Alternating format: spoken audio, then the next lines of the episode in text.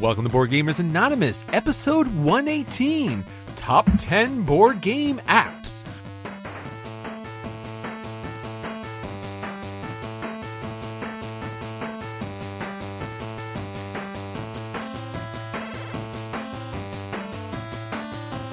You're listening to a proud member of the Dice Tower Network, dedicated to bringing podcasters together for the greater good of gaming.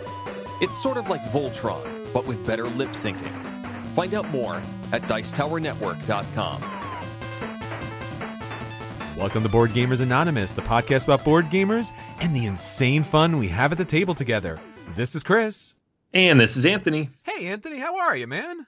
I'm doing all right. How are you? Good. Back for another week of board gaming madness. Huh? I know. Yes. Yes. My kids are healthy. That's about it. I'm, I'm kind of like knee deep right now in baseball season with my son, so I've not been playing a ton of games, Okay. but But you're enough. Off, but you're off the podcast now. right. Yeah. Wait, what? Unless it's uh, Baseball Highlights 2045, then you're back on, man. Ooh. Yeah, I don't know if I could get the team full of five year olds to play that. Well, I if you. I think you could if you cyborg arms on them. I think then they'll work. Oh, that'd be cool. Yeah. Yeah, maybe they would pay attention then. Nothing like five year olds with cybernetics to kind of get the game going a little bit. And parents are like, "What did you do? He's stronger now. You should thank me." it worked in the board game. All right, so this episode, we are actually talking about our top 10 board game apps, all of those lovely, lovely cardboard pieces and boards that you get to the table, now transformed and translated onto your different tablet devices that you'll be able to play alone, as Anthony knows, or with a multitude of people online, or just a little bit of a pass and play. Anthony, you're a fan of this kind of stuff, right? Oh yeah, yeah. I mean, probably you'll play alone, but yeah, it's not, That's kind of sad. Okay. it's not sad. It's something to do. Kids are there. You're busy. You're at the doctor's office. Who knows? You got an iPad. Play a little Terra Mystica. There It's you great. go. Terra Mystic on the go. All right. So before we get into the episode, we would like to let you know how to keep in contact with us. So don't forget, we have a number of different social media sources, including Facebook, Twitter, BoardGamersAnonymous.com, our guild on Board Game Geek, our Patreon account where you could support us supporting great board games. And never forget iTunes and Stitcher. The reviews that you put help us get out there to the board gaming community. Now, with all that said, Anthony, let's get on to our acquisition disorders. Let's do it. All right. So this one is a little inspired. Just this last week, we had an interview on Every Night is Game Night, the solo gaming podcast. By the way, if you're into solo games, check that out. But we had on Adam Carlson and Josh Carlson, the guys behind Chip Theory Games, and their previous game is Hoplomachus, which, if well, maybe you know about it, maybe you don't. If you've been to a convention, you've probably seen it. Uh, it's not really in distribution because the components and everything that goes into it make it very expensive, but the crafting here is beautiful. But the the game I want to talk about today is not Hoplomachus, which is a few years old. It's Too Many Bones. This is the newest game from these guys, and it just shipped to everybody who backed it on Kickstarter here in the last few weeks. I think they have the new print coming in July, so everybody who didn't back it will be able to get a copy this summer. And it's basically a a role playing game with dice building. So you're using dice, rolling dice, all these different custom face die to build up your character and then to go on these different missions. Uh, the game comes with like 100 plus unique different dice. There are seven different classes that you can choose from. Each of them is very, very different. Uh, there are different adventures with. It's very battle focused, but between like eight and 12 different battles that you're going to face during each of these adventures. And the, the thing that's really interesting to me about this is it's a co op, so it's very, very challenging, but it's not challenging in, say, the way of a normal co op is, where it's luck and, then it beats you and you try again, and oh no, the luck beat us again. It's it's more akin to like a raid in World of Warcraft where you go in and you're like, we don't know what we're doing. Okay, we're dead. Now we know not to do that. We still don't know what we're doing. Okay, now we're dead. Now we know not to do that and that.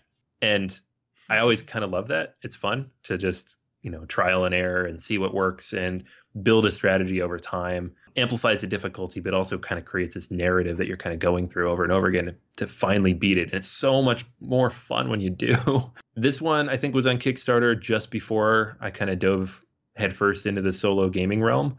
So i missed it and i am therefore eager uh, for the reprint that's coming. Jason on the other podcast actually got a copy from the guys, kind of a beaten and battered, waterlogged copy that they let us take a look at for review. So I'm hoping I can borrow that from him and give this a go. But uh, definitely want to check this out real soon. Wow, that sounds really interesting. Yeah, it's pretty cool. And if you look at the components, it's just like it's an expensive game, but component wise, you're getting some really, really high quality stuff. Like these guys do not mess around when it comes to components. Like each of the characters is a neoprene mat with space cut out for each of the dice. Wow. The dice are all custom. If you've seen Hoplomachus, it has all those chips, big, thick chips. I know Daniel like lost his mind at Gen Con a couple years ago over those chips. So uh, this looks cool. I'm, I'm pretty excited to give it a go. Okay. Well, I have another interesting game. This was actually spoken about in the Spiel in 2016. It's a game from Martin Wallace, which you know pretty much from uh, Brass fame, and a lot of other really solid, heavy Euro games. But what we're looking at here is a game called The Arrival. Now, this has some updated artwork and components from its initial release, and basically in this game, you are looking at ancient Ireland, and it has a very, how would you say it, um, Cthulhu esque type of mythology where these demonic forces are taking over the Isle and you are fighting for control. And what's really interesting here is that players must decide whether to collect resources to spread out their tribe, but unfortunately, by doing so, gain more corruption or to forego those resources to gain more fame. And here's the kind of tricky part. At the end of the game, the winner is decided by who has the most fame or the least corruption, depending on, once again, going back to those demonic forces kind of being kind of like a third party, third player in this game. This game is coming out in 2017 from Cryptozoic, which is interesting because Cryptozoic does amazing work with board game IPs. The update artwork looks fantastic, and Martin Wallace is one of my favorite designers, especially for really nice, crunchy games. So um, I'm pretty excited about this. And since he already has the, the kind of pedigree from a study in Emerald, this is definitely something I'm looking forward to picking up. You you said this before the show, Martin Wallace plus Cryptozoic, and I was like, wait a second, what? that doesn't sound right. It's part of that Cthulhu S madness that's going on. ah, it's meta. Got it. It's very, very meta. So I love to play a heavy, heavy game, but honestly, I know it doesn't bother some people, but I'd like to see something thematic in a game, and I like to see a game play out thematically, not just artwork, but actually play out in a way that it, it kind of either tells a story or guides you through gameplay. And I don't know, I'm hopeful that this game could be that. So that's my acquisitions disorder for this week. Anthony, that's all of the stuff that we want to talk about what we want. What about the games that we're actually getting to the table this week? What are you playing? All right. So I'm going to talk about one that we actually both got. Uh, Osprey Games sent us a copy, both of us a copy of Shahrazad. Thanks, Osprey. Um, so this is a it's a single player or two player co-op tile laying game uh, designed by Yo, uh, and the artwork is by Kotori Neko. So it's Japanese, and the original game, like if you go to BGG, you see it. It's it's card based. They've changed it to these little square tiles now about as simple as you can get. The weight on BGG is a one, and it is definitely a one. you have 20 some odd tiles, and they each represent a different type of story or a moment in a different story. And you are laying them out one at a time. And the goal is to basically to make sure that all the tiles are grouped together by type. There's four different types, or well, not or, and in ascending order. So if, if if at any point in the tableau that you're building, a tile is higher than the one after it, it flips over and the fewer tiles you have there, obviously the fewer tiles you have to score. You do that twice, so you lay everything out, um, you see what flips over, uh, and you remove those from the game. You leave one row in, you do it again, you see what your score is, and that's it. That's the whole game. It is. I actually haven't played this two players, so I just played it by myself. But doesn't take a ton of time to learn. I feel like I got the gist of it after playing it two or three times. But it's fun. It's nice. It's quick. It's easy. Tiles are really cool to look at. I like the artwork. I'm not 100% sure what all of these pictures are from, but that's part of the fun is trying to figure out what they're from.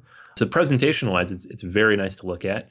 And because it is so quick and doesn't really have kind of the um, overwrought setup that some shorter games like this sometimes do. I think it's pretty cool. I don't know what the staying power is going to be. Uh, I the, obviously it's random how the tiles come out, but I feel like once you get a sense of where you want to put things and in what order, I'm not saying you could solve it necessarily, but I, I think it's not going to get a whole lot more difficult.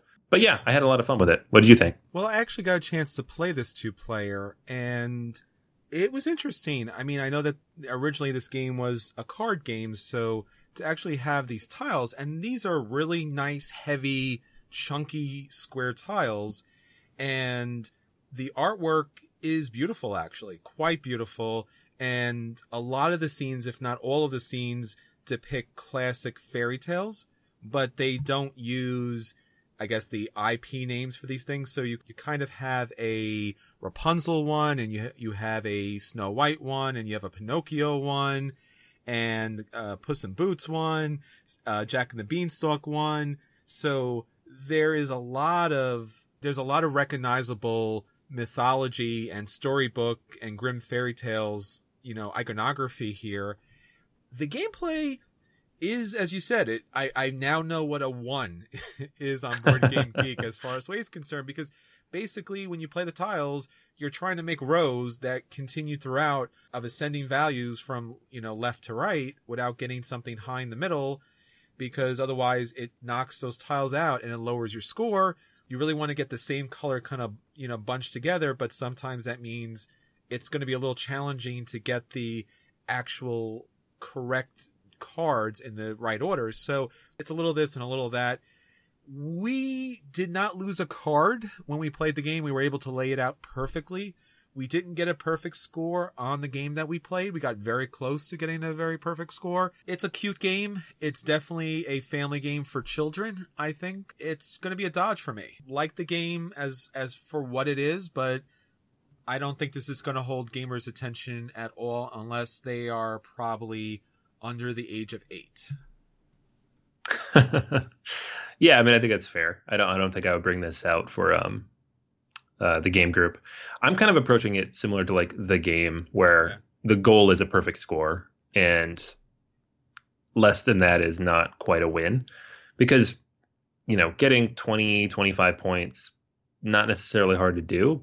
And then the booklet makes it seem like, oh, that's a pretty good score. It's like, no, it's not a good score because it's not a perfect score um, so that's my goal, which I haven't quite hit yet.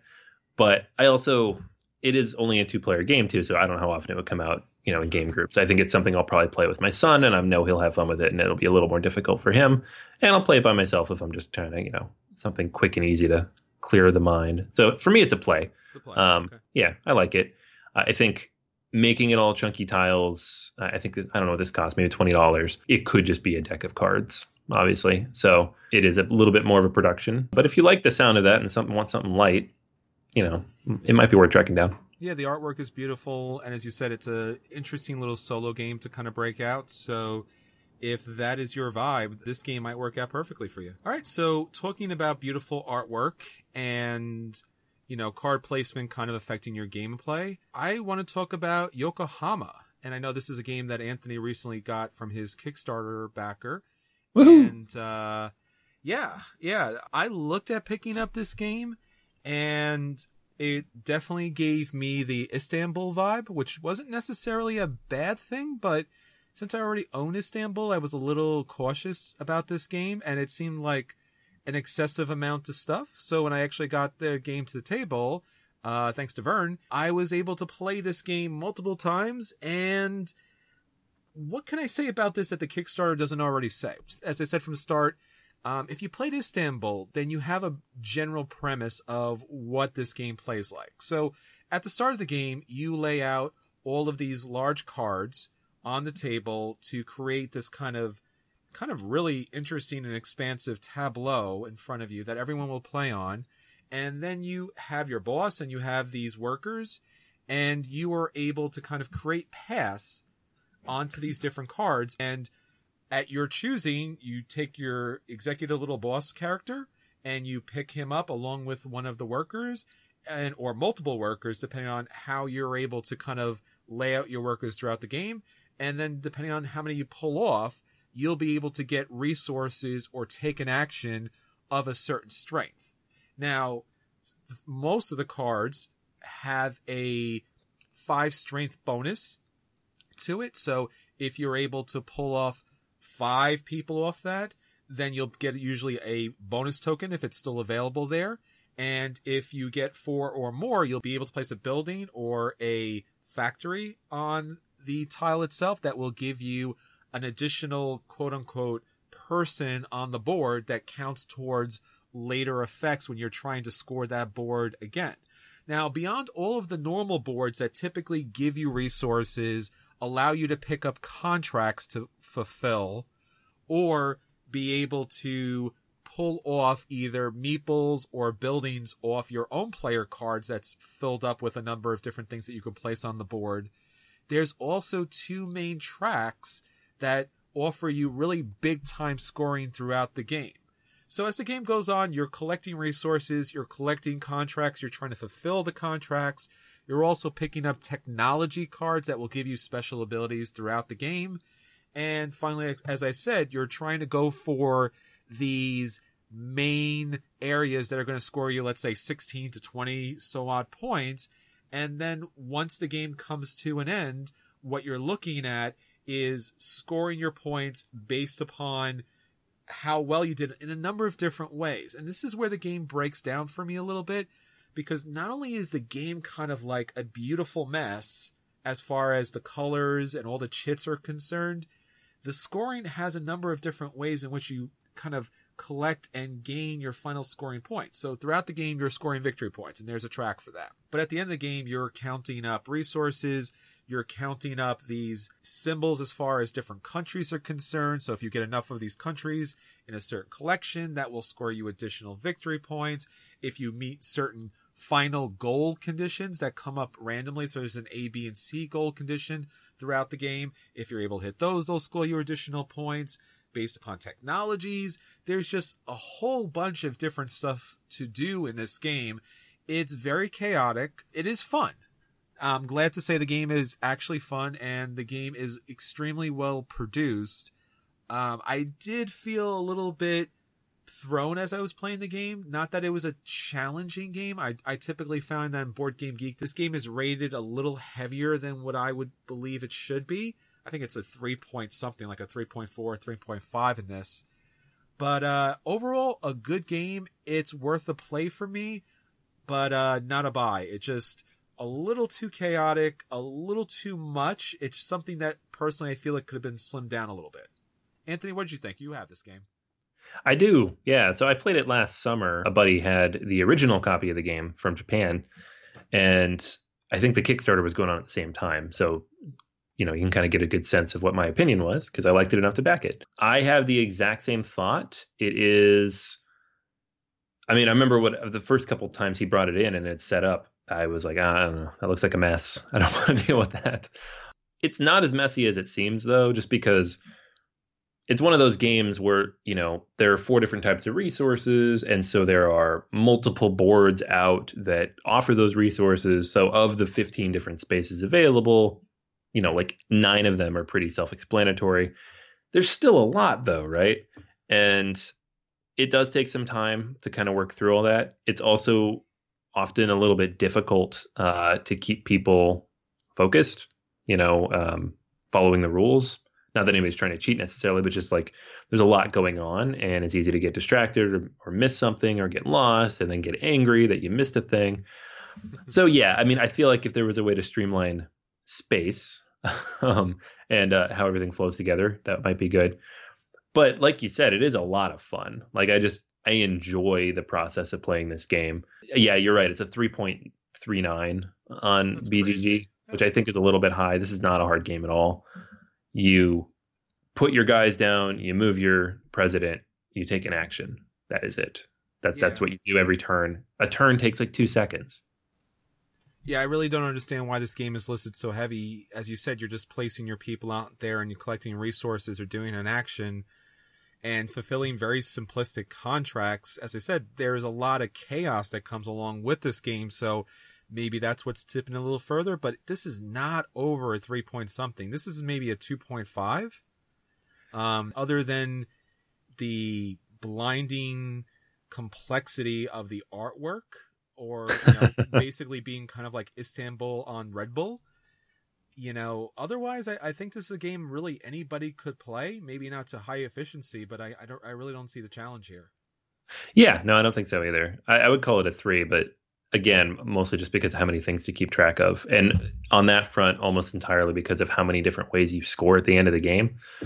Trying to keep all that in your head as you play, like the different sets you're collecting, and the cards, and the technology cards, and the majorities on the boards, that can lead to a little bit of head scratching but the actions themselves pretty straightforward. Yeah, man, I'm gonna agree and give it a play. I haven't played it enough yeah. to to call it a buy. I'm happy with having picked it up. Okay, so that's the games that are hitting our table this week. Now on to our feature review. So as we mentioned for the start, we are talking about our top 10 board game apps.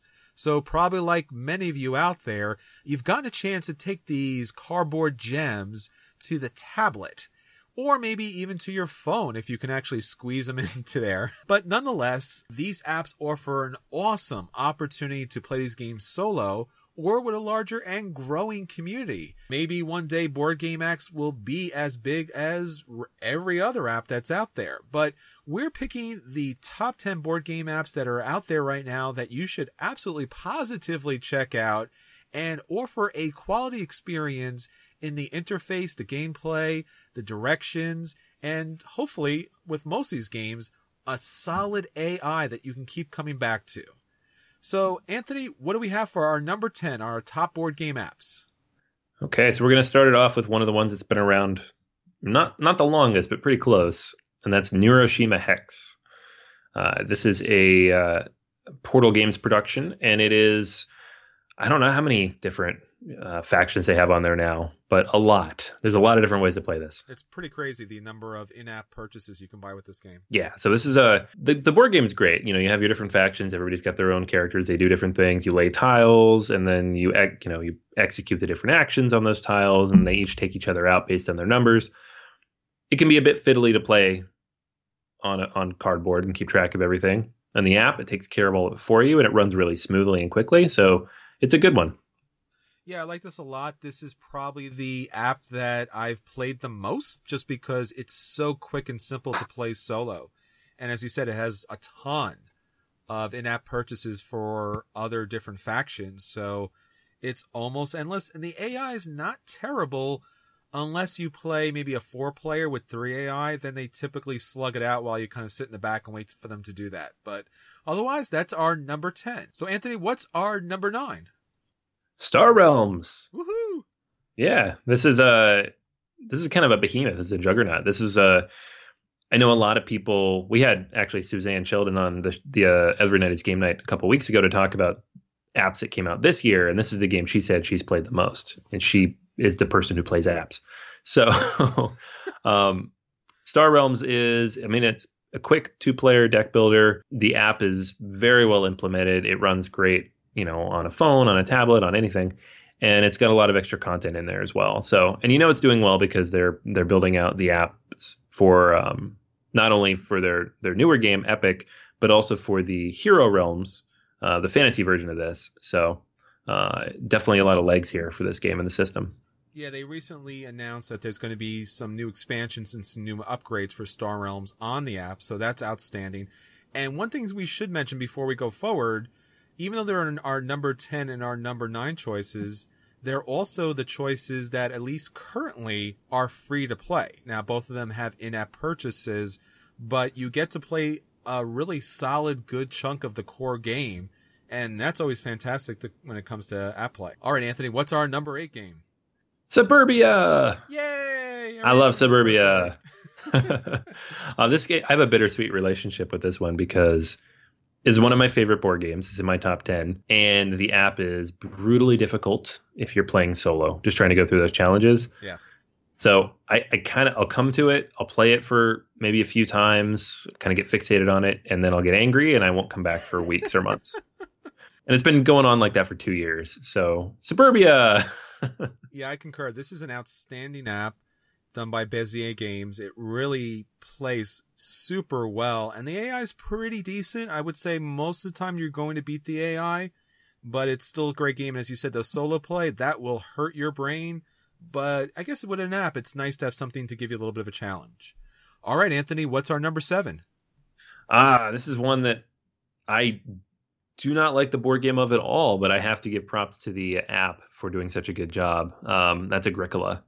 Uh, and really, any of the Uwe Rosenberg games that have been turned into apps, and there's a whole bunch of them. You know, we've got Agricola and Le Havre and Patchwork and a, a few others and a couple more that are in the works. But uh, this is probably still at this point the best of the bunch in terms of taking all that complexity and making it accessible in an app. So props for that. Yes, very much so. I really love what they did with this app here because you can see the basic board game, or you can, with one click of a button, you can actually pop up this kind of real beautiful animation that actually shows what those spots are doing. So you don't necessarily get the basic board kind of look, but a really kind of interesting animation but then again, it makes it a little more difficult. So you just click it again and it pops right off. Um, a little challenging as far as how much is out there. You kind of have to switch screens a little bit to actually kind of be able to get a full idea of what's going in the gameplay, but it's really a great app. All right, Anthony, our number six app. All right, so this one I have a feeling will end up higher on this list in the future, but it's only been out for two weeks, so it's it's already pretty high considering it's Race for the Galaxy. I actually originally had put San Juan on this list, and I think Race for the Galaxy bumped it off because it's just such a good game, and the app makes it so accessible in a way that the card game is rarely is. And and it comes out of the gate with two expansions. You'd have to pay for them, so cost might be an issue issue here, but there's a lot of content already there available for you. Yeah, I really like this app. I I picked it up the day it came out. I usually don't do that with apps, but the ability to actually deal with the trading part of that game and the consumption is really really great and it's a really nice application and it plays on the phone and on the tablet which is very odd but it actually does a decent job there. All right anthony what about our number five? All right number five is terra mystica another recent release but man it is so good. It has to be on here. Does it have terra mystica it has to. Oh come on. It has to. Uh, right. No, again, this is one of my favorite games of all time, and th- it's one of those ones where they said we're making an app out of it, and you're like, uh. that was me. I don't, I don't, know if this is gonna work. That was also um, me. It totally works. That wasn't me, but okay. It works. Okay. Um, so it actually works so well that I've played multiple games on my phone, and it's not that bad wow. because the way they've broken things down, the way they've segmented it out, it it functions in a way that while I wouldn't have thought of it to how to break the board down in this way, it is very intuitive once you play. So I really, really appreciate that. The AI is decently good. Um, they've been tweaking it and making it a little bit better as time goes on, but it's decently good. And they, you know, added a lot of patches um, to kind of speed the game up along the way. Uh, but overall, this is for as heavy as a game as this is, this is a fantastic implementation, and hopefully it makes me better at the game because for a game I love so much, I'm not that great at it. So how good are you at our number four game then? Uh, great because it's super easy. Uh, it's Tokaido. Uh, as hard as Terra Mystica is, Tokaido is easy, and this app is. I mean, you know Tokaido. It's you know you're moving from place to place, taking actions, going on this wonderful journey down the Tokaido Road. The app takes that, it animates it, it creates this beautiful world for you to explore and really does a fantastic job of bringing all those visuals out. And that alone really makes it cool. Uh, yeah, I, I really enjoy this implementation. It's sweet, it's beautiful. It's just really missing the expansions. I think that's really the only thing that could kind of bump this game up and add a little more complexity to it, but it does a great job. All right, Anthony, what about our number three app? All right, so for this one, we got a classic Ticket to Ride. Uh, and so the Ticket to Ride app is fantastic on its own, but one of the reasons this is so high up is that it has all of the expansions. You can go in and play every variation of Ticket Ride except maybe some of the newest ones. They're all there. It has challenges. It has different ways you can get achievements. Uh, the online matchmaking is really good. As a, an app implementation, and this was done by Days of Wonder back in the day before Asmodee came along. This is one of the best. Still is one of the best, even with all the new stuff coming out. And it's it's on everything, so you can play it anywhere too, which is great. Yeah, it does a nice job, and it has just enough bells and whistles, literally bells and whistles, to uh, go along with the great gameplay here. And as you said, with all the app additions, while it's you know a buck here and a buck there, it's well worth it to be able to play this game so continuously. You can kind of really blow through a game in a few minutes. So uh, that's really, really a nice job there. All right, Anthony, what about our number two game? Uh, another Alspach. So this is the Castles of Mad King Ludwig, and I'm not as big a fan of this as a board game uh, in general. I like Suburbia better, but as an app, I, I like Castles of Mad King Ludwig quite a bit because of the challenges that they put in and the different kind of almost story mode that you're going through to complete these different things. So from a solo gaming perspective, you know, which is 90% of how I play apps anyways, it's really cool and it's decently difficult, but not to the obscene, painful level that Suburbia can be. So I appreciate that. Yeah, it's that solo pay that goes along with the game as far as building these really odd little situations is extremely challenging, but it is it is a lot of fun. And once again, the expansions that hopefully will come to this game soon and Suburbia soon will really up both those games a lot and move them up on the list. But until then, that's our number two. But Anthony, what is our number one board game app? All right, this one is Small World Two. Bum bum bum. so, I mean, I know this is one of your favorites. So I'll go ahead and let you now, as Anthony said, this was one of the Days of Wonder games before Asmodee came around. So once again, it was given Days of Wonder outstanding treatment. So basically, what you're getting is the game of Small World. Now, if you haven't played Small World before, it's about territory control by using a fantasy race along with a random fantasy power. When you put them together, you have a great combination you conquer, you explore, you take over, someone else comes, does that, your race goes in decline, you bring out another race. The implementation's great, the menus are great, it explains everything that you need to. And one of the challenges with Small World is since it has so many chits for all the different races, to be able to pop on this app, play a game, hopefully win the game, either against a you know, a, a typically challenging AI or online opponents is fantastic. It also has three of the expansions which you can unlock. It is a dollar here and a dollar there, but just by the implementation alone, this is something you should see, and the gameplay alone, it's something you should play. So that's why Small World 2 is our number one board game app. All right, so now that we're done with our feature, you've all been talking on our Facebook page. So, Anthony, what's our question of the week?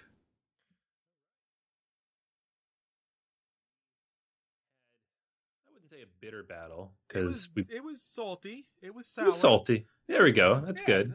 You know, got a little rough there at times. Had a, had a little piquant to it. Yeah, I, I, um, wouldn't, I, wouldn't. I would tell people not to listen to that episode. It, it got a little rough at times. I don't think anyone needs to hear that. Whatever you do, don't listen to episode 117. It was very contentious the entire time. Number one rule of podcasting: tell them what not to listen to. Yeah. Reverse psychology. We're in your heads. Yeah, um, man. well, so we we didn't headphones.